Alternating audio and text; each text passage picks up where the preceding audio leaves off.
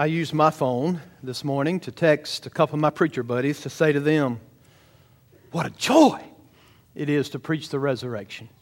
Amen? And I get to do this.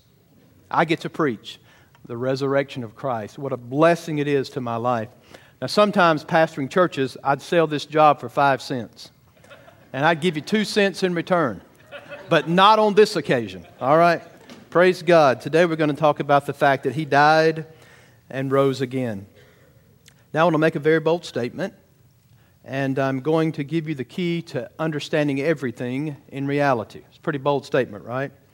History does not pivot on current world events, the discovery of America, or the American Revolution. Human history pivots on two events centered in one person.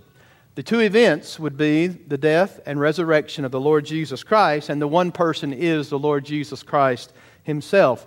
I would submit to you that everything that is happening even this moment finds its true significance in the death and resurrection of Jesus Christ. Today, we're going to investigate a story.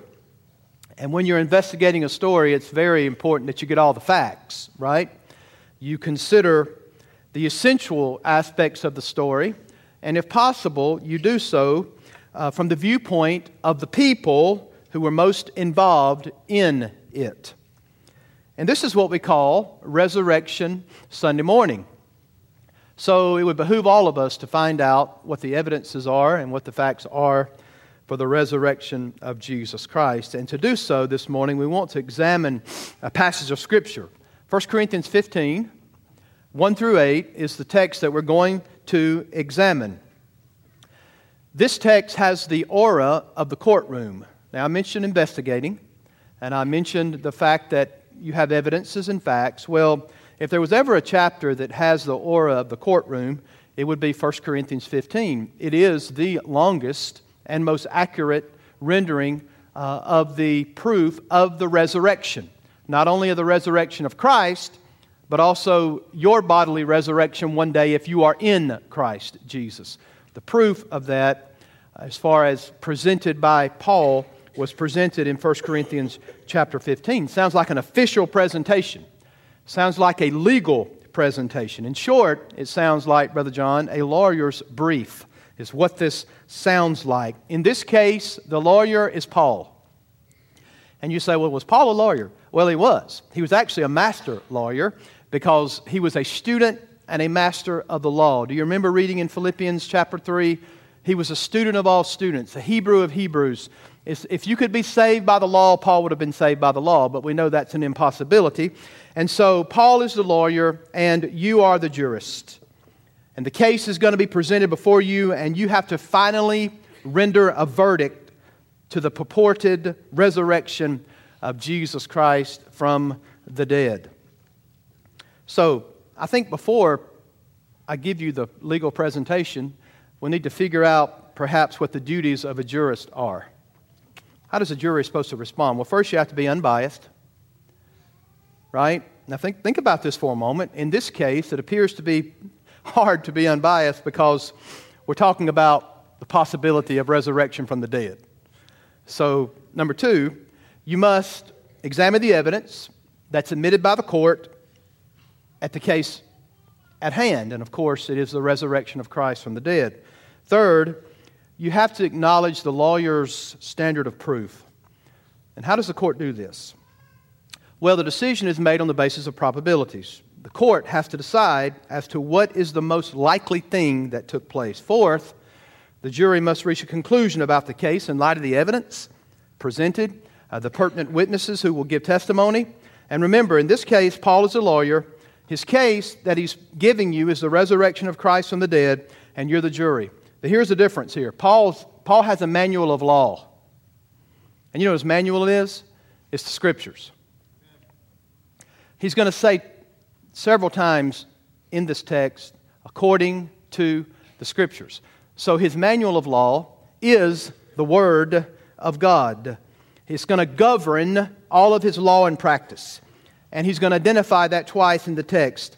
This book was the theme of all the New Testament writers, including Jesus. And what are the Scriptures to Paul? Of course, when he wrote this, he was referring to the Old Testament. Do you know that the Old Testament taught the life, death, burial, and resurrection of Jesus? And so there were no New Testament scriptures. They were in the process of being written when Paul actually says this. As a matter of fact, 1 Corinthians is one of the oldest New Testament books we have. And so Paul is giving and going on record, perhaps for the very first time, the oral and written communication of the essentials of the gospel of Jesus Christ. And he's going to ground that according to the scriptures. He's also going to ground his argument in the gospel. It's going to be that central stone. He's going to tell us that the Old Testament forecasts the gospel and that the New Testament actually is fulfillment of all that the Old Testament said was going to happen. So notice, Paul received the gospel, and it's always according to the scriptures. Any Jesus that is not the Jesus of the Bible is not Jesus at all. You don't have your own Jesus. You have what the Word of God says about Jesus of Nazareth. So the Bible declares how the gospel reaches the individual hearts. Notice chapter 15, beginning in verse 1. Are you there? Gave you plenty of intro to turn and get there, right? 1 Corinthians 15, 1 through 8. Here's Paul's defense of the gospel and the resurrection. Now, I would remind you, brothers, of the gospel, right? Grounding it in the gospel. I preached to you. Notice this. You received it. It's declared to the individual, and that's what I'm doing right now. I'm declaring to you the gospel. It is declared. It is then received. The person believes in it, and they're saved, and then they stand in the gospel. And by which you are being saved, if you hold fast to the word I preached to you, unless you believed in vain. I like the NLT's rendering of verse 2. And it is this good news that saves you if you firmly believe it. Unless, of course, you believe something that was never true in the first place. Now verse 3. For I delivered to you as of first importance. Most important thing I delivered to you, what I also received. That Christ died for our sins in accordance with the Scriptures, that He was buried, and that He was raised on the third day in accordance with the Scriptures. You want some witnesses? And then, He on the third day in accordance with the Scriptures, and that He appeared to Cephas, known to you as... There you go, had one responding. Known to you as Peter. He appeared to Peter, then to the 12... Then he appeared to more than 500 brothers at one time. That's pretty good evidence, isn't it? Hello, are y'all awake? Pretty good evidence in the court of law. Most of whom are still alive, though some have fallen asleep. Then he appeared to James, then to all the apostles. Last of all, as to one untimely born, he appeared also to me. For I am the least of the apostles, unworthy to be called an apostle, because I persecuted the church of God. But by the grace of God I am what I am, and His grace toward me was not in vain. All right, we're in a courtroom. The evidence has been given before you. You cannot remain neutral. Now you can doubt, you can bring your doubts to the empty tomb, but you can't remain neutral. You must respond yes to Christ and the resurrection, or no. There's no in between. There's no neutrality when it comes to an empty tomb. So, here's the first thing of the evidence. The sacrifice of atonement was Christ's work on the cross. In chapter 15, verse 3, it says, He died for our sins. Theologically, this we call the sacrificial atonement of Christ. Better yet, we would call this vicarious substitutionary death. In other words, something caused the Son of God to come down from heaven, put on human flesh, live 33 and a half years and never sin, right? He that knew no sin became sin for us. What caused that to take place? The necessity of it was the sacrifice of atonement. Vicarious means it must be in the stead of another. Someone is called to take another person's place. And so when that text says Christ died for our sins, then we're dealing with a sacrifice of atonement.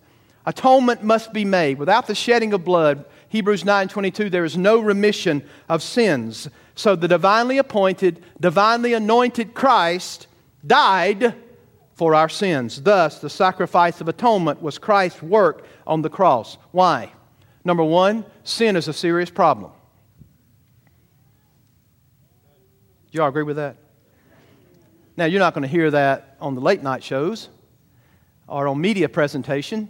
You're not going to hear that sin is a serious problem. But the Bible reveals that there's a radical problem between man and God, and that something that is between man and God is called sin.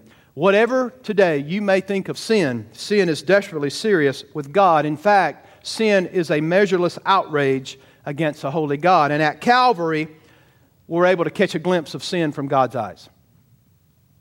No matter what you think of it, when it comes to this weekend, especially Friday, you're able to catch a glimpse of how God sees sin. And at Calvary, we learn how hateful sin is to our God, and that no less of a price than the infinite Son of God, His well-beloved Son, could suffice to pay the penalty substitutionarily for our sin.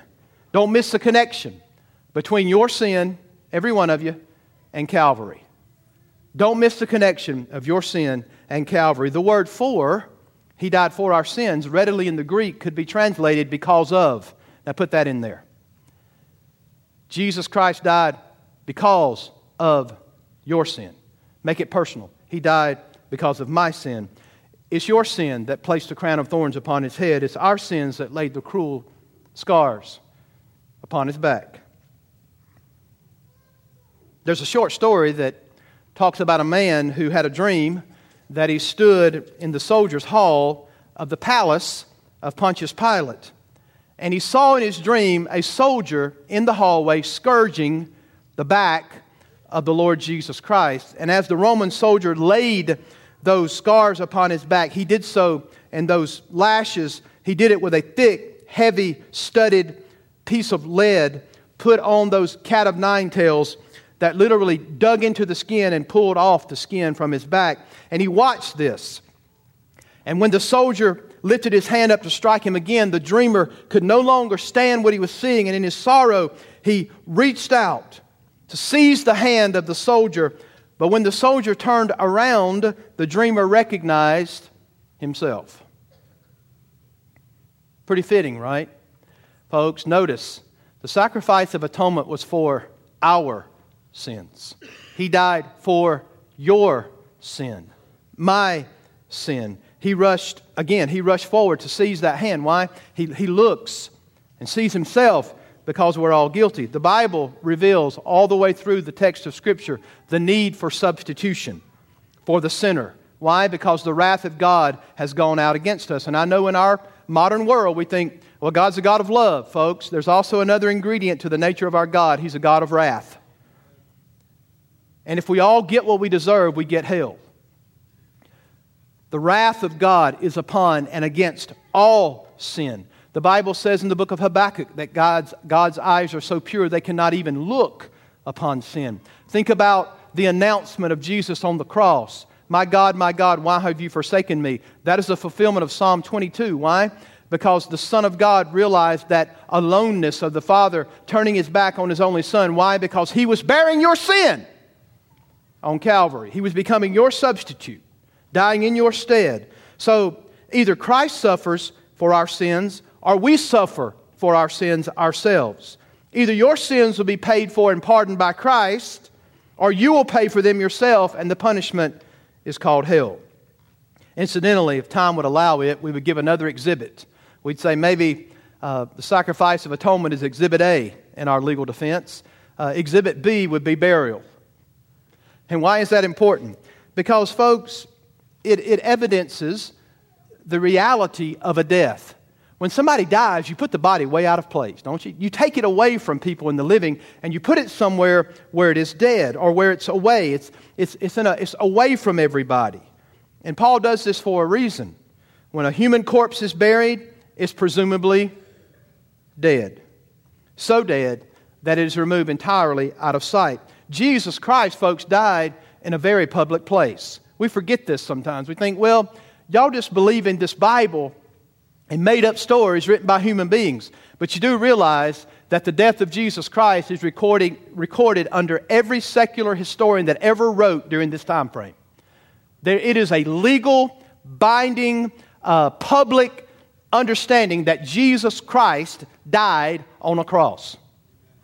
So he was buried. His arrest is history. His trial is written in history, not even the Bible, even extra history. His condemnation, his crucifixion, and then check this out. The tomb was triple padlocked. Now, have you ever heard of soldiers guarding the tomb of somebody who was dead? That's kind of whacked out, isn't it? The word we use around our staff is ganked up, right?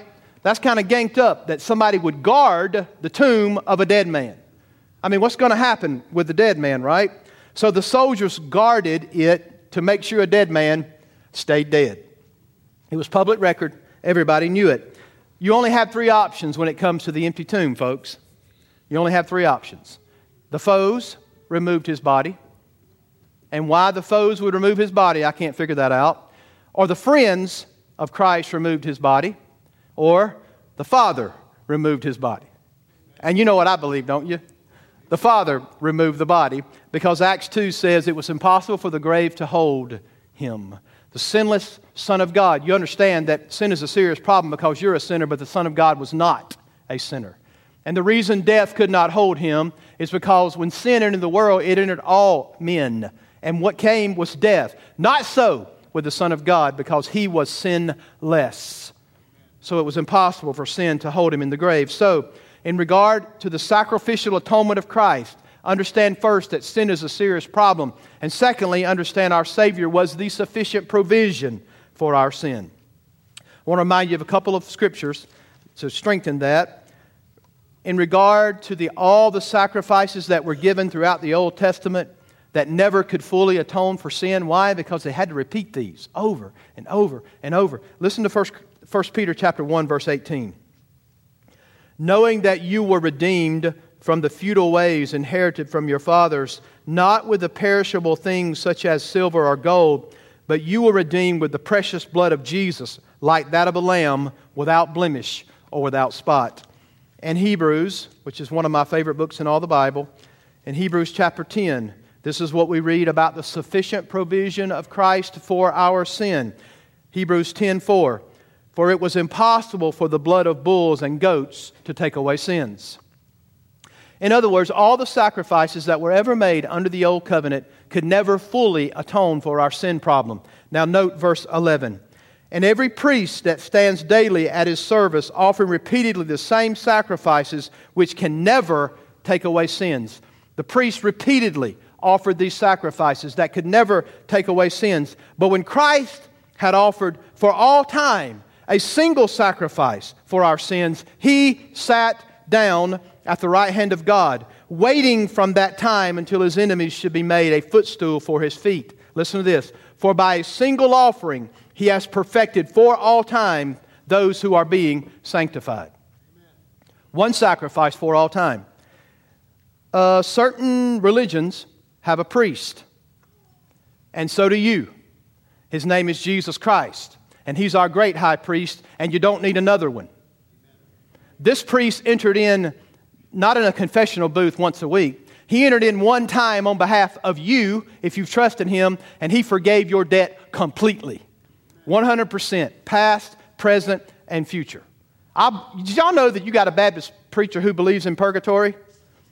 Jesus Christ purged you from your sins for all time. Amen? That's real purgatory, isn't it? He purged you from your sins for all time. There is no such thing as purgatory, by the way. Okay, go on record. But he purged you from your sins for all time. You don't need to go to another priest. You don't need to go to another bloodless mass because Jesus paid it all. His death was sufficient to pay the penalty. Look, folks, I didn't make this up. Once and for all. Hallelujah. Exhibit A. Sacrifice of atonement was his work on the cross. Number two, the signature of approval was the resurrection. In verse 4, it says he died for our sins according to the scriptures. He was buried and he rose again. It was the approval of his Father. It was the signature of approval. Any careful examination of the New Testament will reveal that the resurrection message comes in two dimensions. Historical fact, the tomb was empty. All the witnesses, but also heart, the human heart. Human history, and the other dimension is human heart. And the faith that we have in Jesus Christ, folks, is not built upon a complexity of ideas. It is built upon historical facts. Jesus predicted His own resurrection. Just a few days before His resurrection, He said, "Destroy this temple in 3 days, and in 1 day I'll raise it up." He predicted His own resurrection. The Old Testament predicted, prophesied the fulfillment of the resurrection. You know, folks, have you ever stopped to consider if people wanted to stop Christianity in its tracks and cause it to fold like a house of cards, all you had to do was present a body. All you had to do was present a body. Many saw the resurrected Lord. Do you see the text? Over 500 at a given time saw the Lord Jesus. They touched Him. They watched Him. They even ate with Him. The New Testament you hold in your hand would never have been written had it not been for the resurrection. There would be no church today anywhere in this world had Jesus not come forth from the grave. Do you realize that, folks? Do you realize the seriousness of the issue of the signature of approval of the resurrection of Christ? What about the facts of all the history, the annals of time, of people who have been saved by grace through faith? Just stop right where you are and look around in this church. Now, some of you may not know the Lord, may not be saved, but the fact of the matter is many of you are. And you're a testimony to the miracle of resurrection. Because if Christ didn't come forth from the grave, He surely couldn't save your soul. Right? Just look around at the testimony. These are the miracles of the resurrection of Jesus Christ. And every time you see someone whose life has been changed by the grace of God, when they put their faith in Christ's work on the cross, it's modern proof of the witness of the resurrection of Christ. The only reason that I'm preaching this sermon this morning is because I met the resurrected Lord many years ago, and I've never been the same. As a matter of fact, I can't keep quiet about it, right? And you would say, amen, preacher. Exactly, because He changes your life. Now, the issue is, it's not enough to believe the facts. You must have faith in your life, in your heart, in your soul, to Jesus Christ. It's a matter of experience. What you know of the facts of the Word must come into your life, the seat of your emotions, the cardia. When we say ask Jesus into your heart, folks, we're not talking about that pumping instrument inside of there. That's why we get rank theology in Baptist life. What we're talking about is the seat of it's what makes you who you are. Your personhood, who you are, made by God. You have to be moved in the mind to the emotive part of your life to put your faith and trust in what Jesus Christ did. And then here's the deal. A commitment of the will is the last thing. You have to commit yourself to Christ. So it is intellectual assent, the emotive means of your life into Christ, and then with a commitment of the will, you say, yes, I repent of my sin and unbelief, and I turn to Jesus only for salvation. Right? And the signature of approval is the fact that Jesus Christ came forth from the grave. I want to remind you of this passage in front of us. It is, again, the greatest presentation of the resurrection in the Bible, in one chapter. He actually is going to, in verse 12, say, if Christ is not raised from the grave, then you're not going to be raised from the grave. That's how important it is. The signature of approval was not only for Christ coming forth from the grave, but the fact that if you're in Him as a follower, you one day will also resurrect bodily. Right? That's what it teaches. He's the first fruits from the dead. Read the chapter. And then he says this, if Christ is not risen, then our faith is futile. If Christ is not risen, then we're still in our sins. So, folks, without the resurrection, there is absolutely no chance of salvation, no chance of forgiveness of sins, and no chance of heaven. So in that signature of approval, what do we see taking place? Why did God give His signature of approval by raising Christ from the dead? First, God was perfectly satisfied by Christ's death. Now, folks, do you remember the text? All these sacrifices for all these years could not fully atone for sin. Why is it that with one penalty, one payment, it was for all time? It's because His blood was precious blood, right? He didn't have to get someone to make atonement for His sin. He was the atonement because He was not a sinner, right?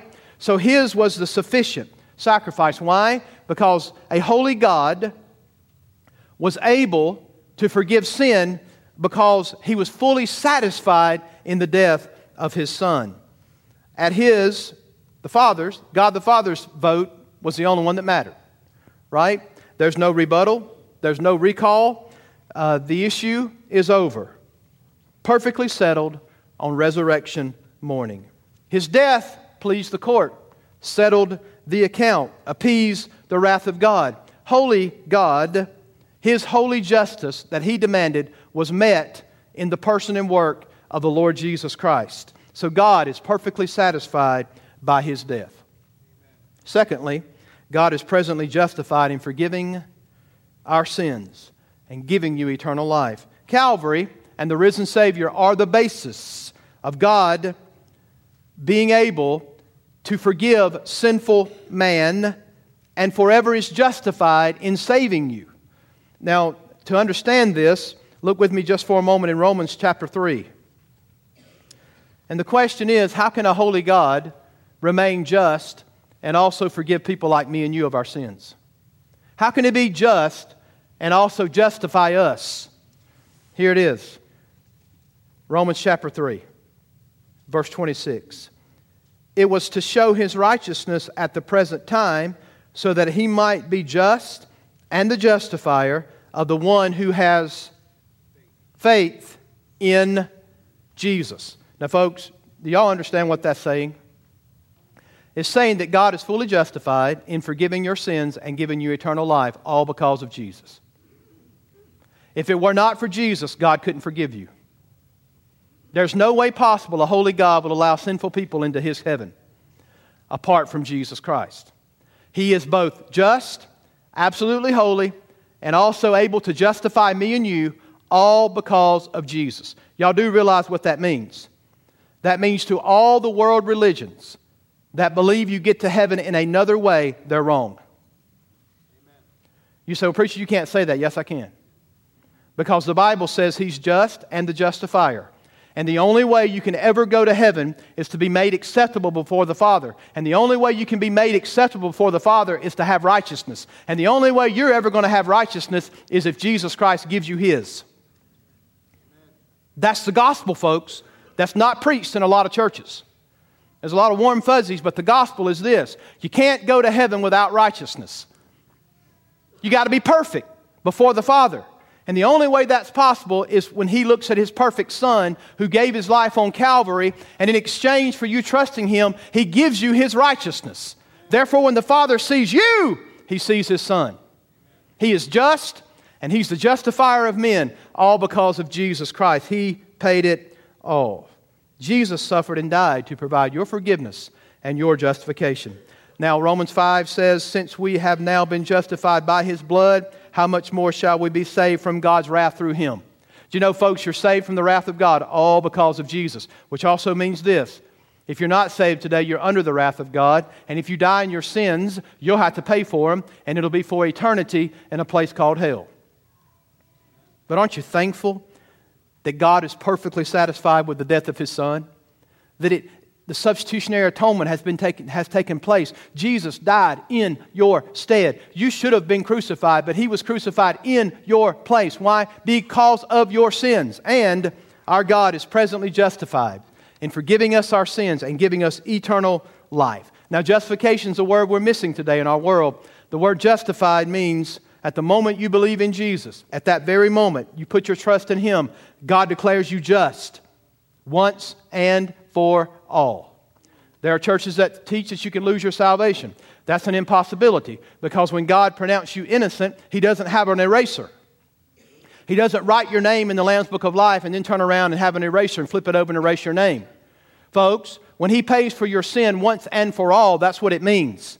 It means past, present, and future sins are all under the blood of Christ when you trust Him as your Lord and as your Savior. He does this once and for all. It says in that verse, Hebrews 10:14, He has sanctified you and perfected you for all time by one offering.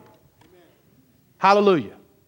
That's how important it is to be saved by grace through faith. And again, understand this.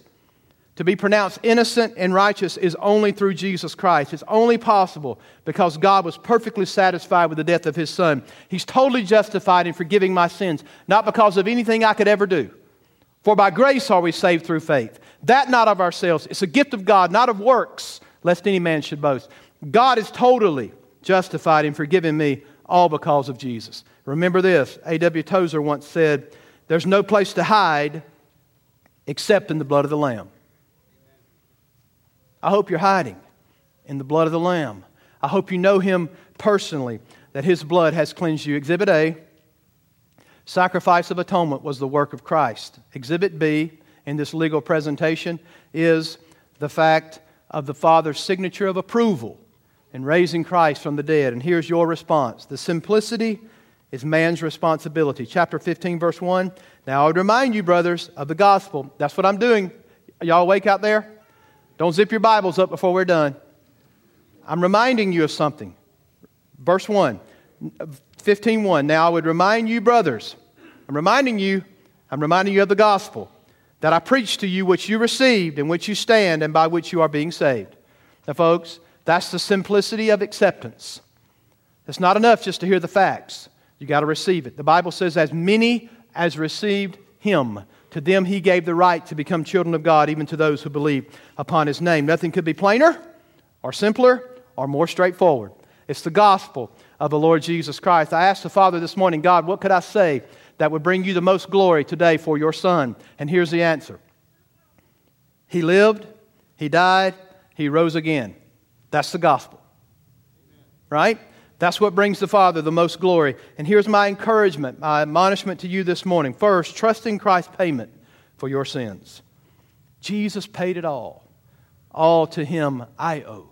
Sin had left a crimson stain, but He washed it white as snow. If any man is to receive the benefits, cash in on God's offer of eternal life, you got to receive Him, folks. He died for you as if you were the only sinner who needed to be died for.